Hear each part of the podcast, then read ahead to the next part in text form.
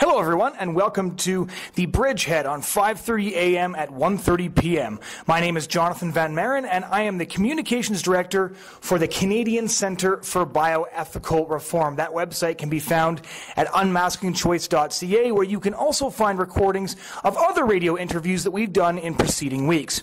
Now, as those of you who have been listening along will know, in preceding weeks we've done all sorts of interviews with with different professors and academics and historical figures, taking a look at injustices injustices of the past and, and how people have responded to those injustices and the experiences of people who have gone through those injustices. Now, the interview we have for you today is with a woman named Eva Schloss. And now, if you're not familiar with her story, I would really encourage you to get familiar with her story. And the interview that we're going to be playing for you this afternoon will be the first step in that direction. Eva Schloss was born in, in 1929 in Austria. And she is best known these days as Anne Frank's stepsister. All of you will, of course, have heard of the diary of Anne Frank, the young Jewish girl who hid in the Netherlands uh, from the Germans and eventually died in a concentration camp with her mother and her sister. Well, Eva Schloss's mother lost her son and husband in the concentration camps and eventually married Otto Frank, that being, of course, Anne Frank's father. And Eva Schloss and the Schloss family actually knew the Franks when they were all in Amsterdam during that period before they had to go in hiding from the Nazis. So without further ado, I would like to introduce you to Eva Schloss's story. So the first question I want to ask you is what are your earliest memories? Oh, um, well, from Vienna, my birthday parties, I think. You know, um, we had a wonderful uh, garden and we had lots of friends. And um, I loved it. It was in May, and in May at the time used to be always lovely weather and so on.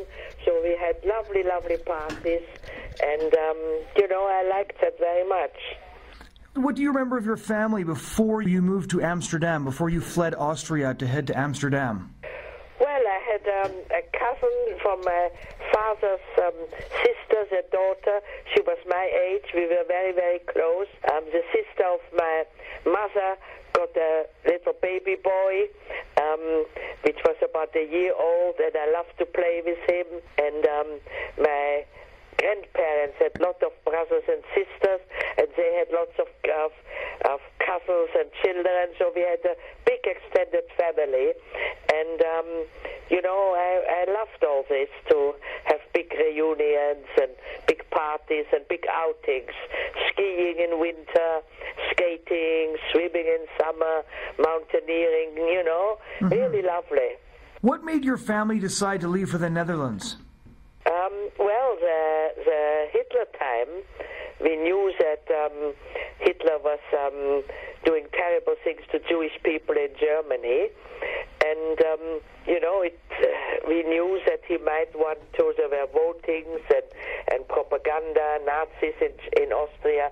We knew that the German army might occupy Austria and my father had the shoe factory, and he had connections in Holland. There was as well a big shoe industry, and so he decided it would be best for him to move there and start um, a new factory, and um, you know, be able to make a living. So he chose to leave the Netherlands because he had pre-existing connections there already. Yes, that's right. Yes. So when your family set up house in Amsterdam, what was life like living in the Netherlands? Came rather late. We came um, in in February 1940, and um, so we had a few months, which it was lovely. The Dutch were very friendly towards refugees. At school, everybody wanted to be my friend, and I was very happy. But of course, in May um, 1940, so after three months, there was a war and the German invaded Holland, and then things started to change for Jewish people again. Not as bad as in Austria at first, but it started to become dangerous to go out in the street, and um, especially young men and men were arrested, and we lived under lots of restrictions, and so you know life was scared, scared, scared again. So you lived nearby uh, quite a few other uh, of Jewish families as well as Dutch Jewish families, according to, to many things that you've written. What was it like to be a Jew in the Netherlands under the Nazi invasion? Because as I understand it, uh, the Jews weren't arrested right away. No, no, because they knew the population.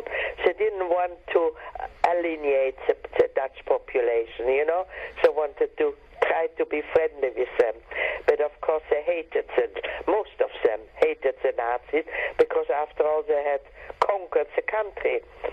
And um, so they were much more careful how they implement the restrictions on Jewish people. And at first the Dutch said, but you know, they're not Jews, they're Dutch, and it doesn't matter what religion they are. Mm-hmm.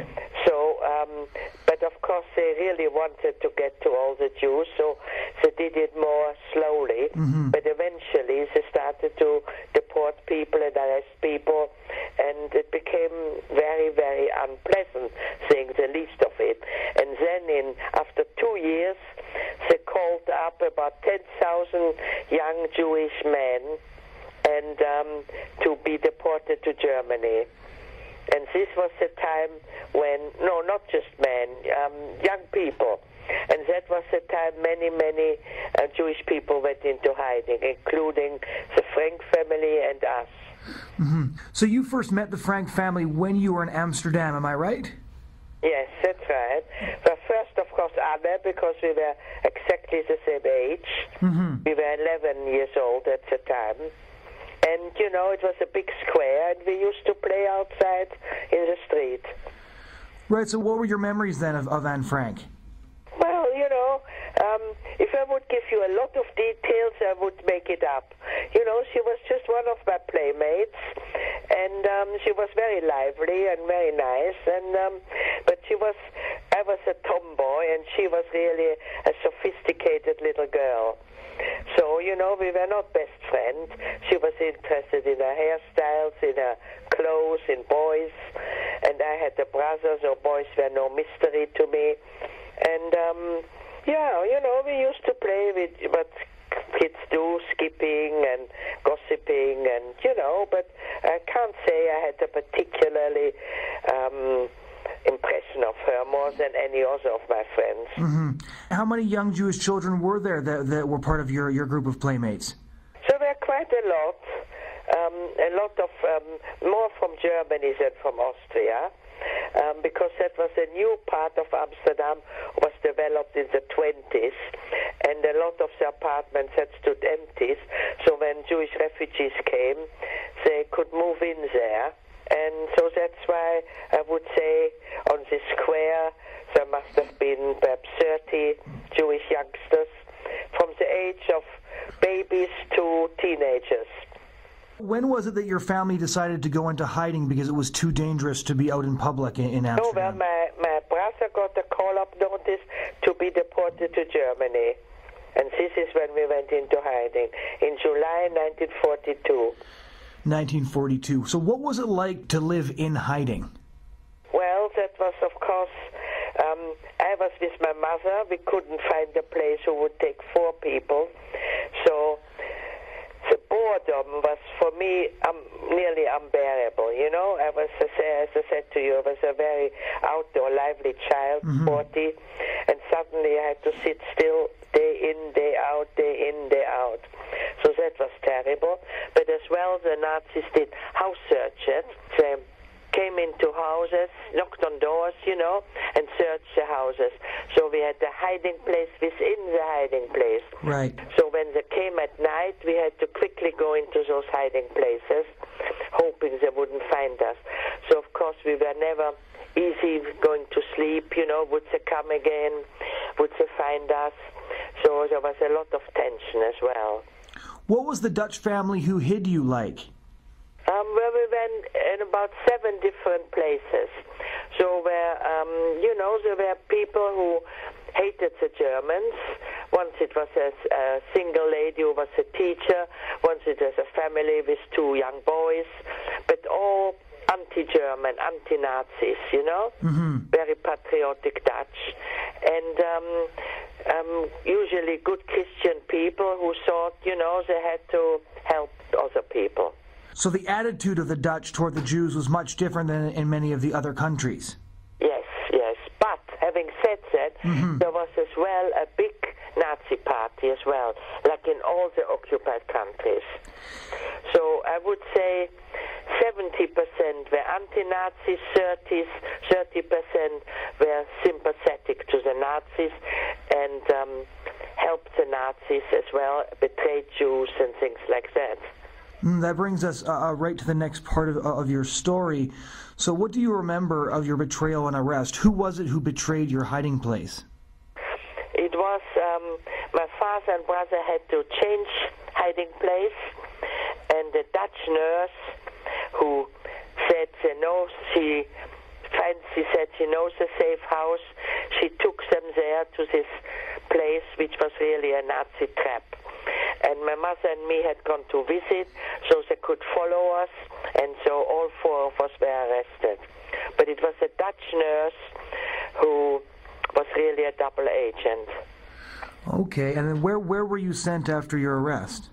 We were sent first to a prison, sent to a holding camp, and within a week we were already on transport to Auschwitz. What was the holding camp like? We were there just a couple of days, so I can't really remember much. But it was run by Jewish people under supervision of the Germans, mm-hmm. and um, families could, they were not sleeping together, but they could sit after work, you could go and visit each other. There was, um, I wouldn't say a lot of food, but it was enough to keep alive. Um, you had your own clothes. It wasn't too bad. The bad thing was that you never knew when you were sent on transport to the east. Was there an awareness of what transport to the east meant? Yes, definitely, definitely. We all knew what was going on in Germany and Poland. So then, after a week, uh, your whole family was, was put on the transport and was sent. Um, which camp was, was everyone sent to? Auschwitz. Auschwitz. And that was the biggest. And how old were you at that time? Fifteen, just fifteen. Fifteen years old. What are your memories of, of that time?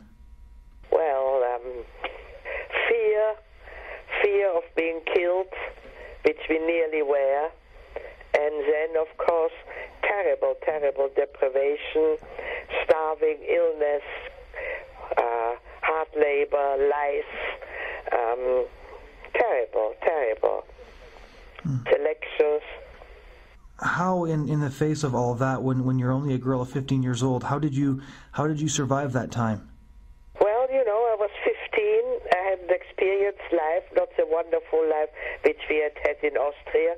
I wanted to have a boyfriend, I wanted to get married, I wanted to have children, and never ever gave up hope that a miracle would happen and we would make it.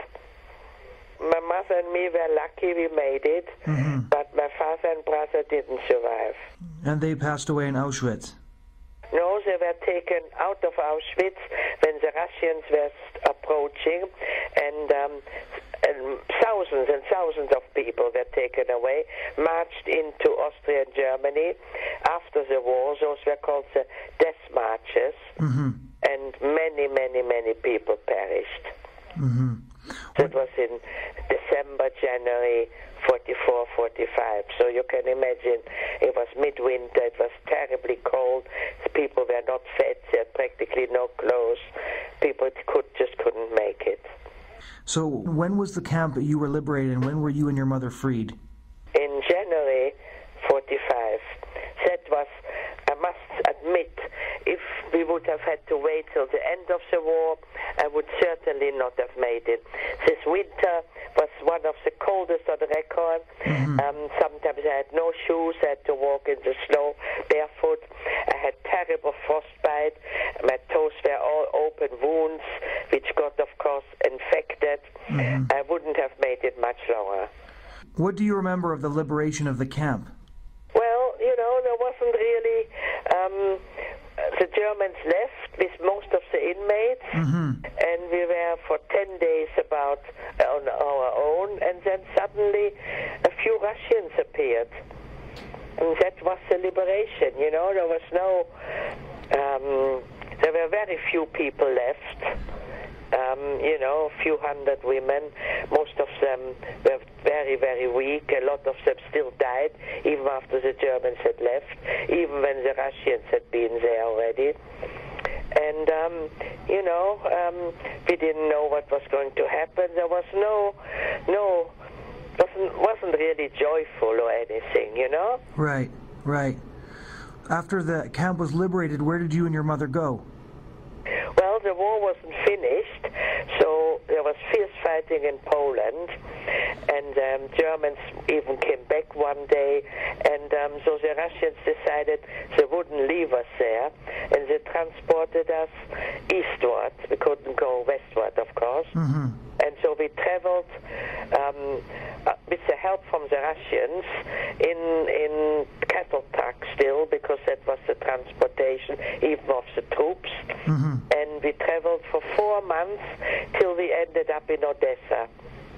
And we traveled through, through Russia, through Poland, through Ukraine, and we saw terrible, terrible devastation. The Germans had really burned down every town, every village. There was nearly nothing left. Mm-hmm. So after after you ended up in Odessa, what, how did you and your mother begin to rebuild your life? If you had well in Odessa, we were waiting for the end of the war, mm-hmm. and when that came, of course, then we really realized we had survived. That was then a um, big party there, and then we were anxious hear. Of course, we had no idea what had happened to our family. Right. So we were very keen to get back to Amsterdam, to hoping they would be there, right, or to find out what has happened. Right. So eventually, again after a long journey, we got back to Amsterdam, and after about a month, we heard the devastating news that my father and brother had not made it. Mm-hmm. Mm-hmm.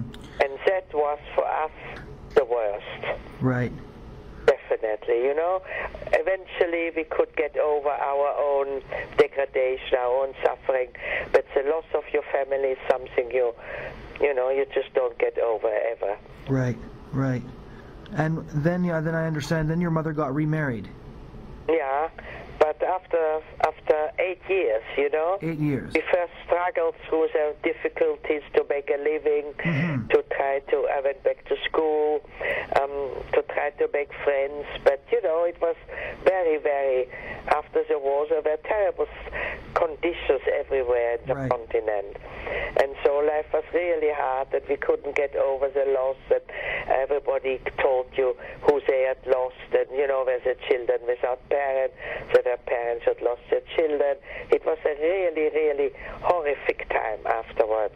And you were in the Netherlands at this time. Told us, of course, he had lost his whole family, and he came to visit very often and helped me and my mother. And so they got very close. Mm-hmm. And then when I finished school, I didn't know what to do with my life. And Otto and my mother decided I should become a photographer which I didn't I didn't mind. I didn't really care what I was going to do. I was still very very depressed, and um, I went to London for a year to become an apprentice in a studio, and that is where I met my husband. And then Otto came over one day, and um, I told him that I wouldn't get married. I would go back to Amsterdam to my mother. I wouldn't leave her alone. And then he said, Well, your mother and me have fallen in love as well. And when you are settled, we, we'd like to get married. And this is what happened. So we got married in 1952, mm-hmm. and my mother and Otto in 1953. Mm-hmm. What was it like after that? Well, I lived, we stayed in London and um, I never talked about, not to my husband, not to anybody, about what had happened to me in the war. And I was very shy. You know, if for when you grow up, you are told you are like vermin, you're not worth a life. Mm-hmm. You know, I'd lost all my confidence, all my love for life, really. And um, we were very poor, you know, we earned three pounds a week and uh, we lived in furnished accommodation. And London was, of course, there was rationing and a lot of bombing sites. They didn't have the money to rebuild. Mm-hmm. It was a hard life, you know. Mm-hmm. Mm-hmm. And um, and I desperately wanted a family, and um, nothing happened, so I was very upset.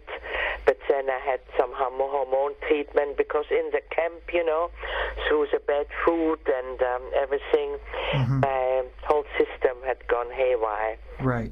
So eventually I had some hormone t- treatment. I was able to conceive. And that was for me a big change to be able to give birth to a wonderful, healthy baby daughter. You know, then I started to become more of an ordinary human being, I think. Mm-hmm. But you know, my children, I three, we have three daughters. They still say, um, "Well, you were not an ordinary mother." So obviously, the scars were still with me. Mm-hmm. And I never spoke about anything um, till the 80s. And I think then when I started to speak, then um, the burden which had been heavily um, burdening me, I think that was lifted then. You know, it took good 40 years to get over it. Right. And you wrote that at the same time that you were struggling with your pain, uh, your mother and Otto Frank were traveling around promoting Anne Frank's diary. That's right, yes. And they were really, it was a wonderful uh, marriage. They really worked together on every project. And, and my mother was actually very happy, I must say. And um, of course, you know, the son of a, the loss of a son, you never get over either. But um, Otto and my mother really loved each other. What made you finally decide to speak up in the 1980s and tell your story? Was an Anne Frank exhibition which came to London, um, created from the Anne Frank House in Amsterdam. And um, I was asked to speak there. And, you know, as I say, I'd never spoken, but I mean, I was not asked in advance. I was just invited, and then being there, they said, and now I want to say something. Well, I didn't want to say anything. Right. But I was sort of had to, you know? Right. And that really changed my life. Right. And I decided then I should write my story. People asked me to, and that is when I wrote my first book, Eva's Story. And um, then they asked me to speak everywhere, and you know, and that that was really then um, a watershed for me. Mm-hmm. Mm-hmm. Did it help your family to understand more of, of what you had gone through when you finally started to speak out about your experience? Yes, but you know, in the family, it was still sort of a subject you didn't touch. You know, it's difficult for children to know what their mother has suffered. Mm-hmm. So, you know, they didn't really want to speak about it. But of course, then there was a play created, and then they came for me, Remembering the World of Anne Frank, which was mainly about my life. And they saw the play, of course, and um, so they started to be a bit more involved with the whole story. Mm-hmm. So for, people who are around my age, it, it's very it's often very hard to grasp. What what age are you? I'm 25. Right and it's, it's very hard to to, gra- to grasp what what has happened to people like you and even people like my grandparents growing up during the war and and to think that such things actually happened in in what was called Western civilization and and, and I know not I very know long ago. I think that's why the interest in the Holocaust is growing continuously. Mm-hmm. You know, because people know now more about it and just can't comprehend how it could have happened, why the world didn't stop it, mm-hmm. why, um, uh, you know, why. Uh, how it could have happened and what went wrong and why and you know and people starting to there are lots of um, universities who teach the Holocaust. Lots of young people choose the Holocaust for that thesis and it's really um, thousands of books have been written from all kind of um, corners to try to understand even from the Nazi point of view. And um, so that it can't be repeated. Mm-hmm. That is really what is behind it. And unfortunately, um, you know, we haven't learned a lot. There's still an enormous a lot of killing and hatred and discrimination. And that is a sad thing. As a Holocaust survivor, then, looking at the world today and looking at what you experience, what, what message would you give to people of my generation? Well, we have to really pull up our socks and work together to change the world. Mm-hmm. And, um, you know, young people think they have a right on everything. Um, they're very spoiled now. Mm-hmm. Um, that's perhaps a reaction of the bad times which the grandparents had. Mm-hmm. But um, we have to be more sociable aware, aware what is going on. And I think a lot of young people are. And it is more, you know, our grandchildren, they're all between 15 and 25. They're all very decent people, all very interested in what goes on in the world. But once they stand in the life and they earn a living, find it difficult, you know, then they become more selfish and um, all the good intention are thrown in the wind. And so I think that people of more of between 30 and 50, 60, you know, those are the people who more, are more selfish and want to have a good time and and don't care so much about the terrible things which are still going on in the world. So you're saying that in order to actually to fight these things and, and work towards these things, then we have to sacrifice and not be so focused on having a good yes, time. definitely, yes, yes. You know, we are much more open now. Uh, um, we know what is happening all around the world. Um, we are a mixed society. We meet people from all over. Um, there are a lot of very, very, very poor country. Children dying every minute of the day, and we know about this now. And um, we don't really do enough about it. Right, right. And what I think is is the difference between rich and poor is getting bigger and bigger. And I think eventually, um, you know, um, people won't put up with that. And I'm afraid, you know, if we don't change, change, there will be wars again and, and unrest and revolutions and things like that. hmm What's the one message you like to leave your audiences with when you speak about your story? Well, you have to be active. You have to know what is going on in the world, and you have that active part to try to improve things. Mm-hmm. Well, Mrs. Schloss, thank you so much for your time. And that, ladies and gentlemen, was Eva Schloss, Holocaust survivor and Frank's stepsister, and as I'm sure you'll all agree, a very inspiring woman. Thank you all for joining us this week, and please tune in again next week or listen to us online, and we'll have another interview ready for you next week. Have a great weekend. Bye.